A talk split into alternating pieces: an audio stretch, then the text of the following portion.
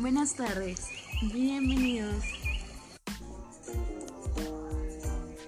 La evaluación como fin de la educación.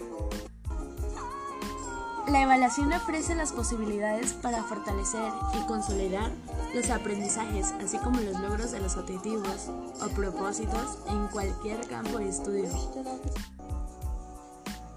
La evaluación es una actividad continua del mismo proceso educativo.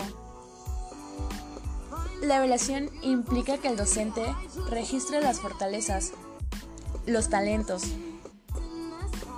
las cualidades, los obstáculos, los problemas e incluso las debilidades que de manera individual o grupal se vayan dando para intervenir oportunamente, es decir, el tipo de ayuda pedagógicamente que se ofrece para los alumnos. Ya que hay dos funciones de evaluación, la primera consiste en comprobar en qué medida los resultados previstos se han alcanzado en la relación a los objetos ya propuestos. La segunda parte permite replantear la organización de las actividades.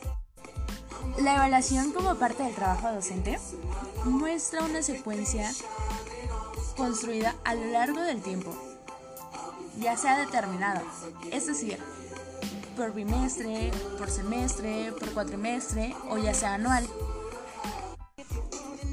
La evaluación es sin duda una acción dentro del proceso educativo que ofrece un balance final dentro de un periodo establecido para el logro de los objetivos planteados.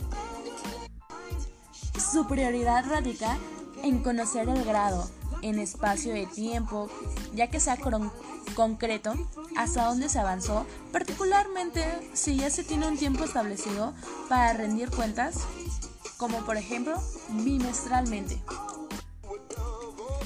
La evaluación en la educación debe generar una transformación de una manera de percibir, juzgar, la promoción de los alumnos, así como la forma de tomar decisiones de acuerdo a la relación de sus aprendizajes.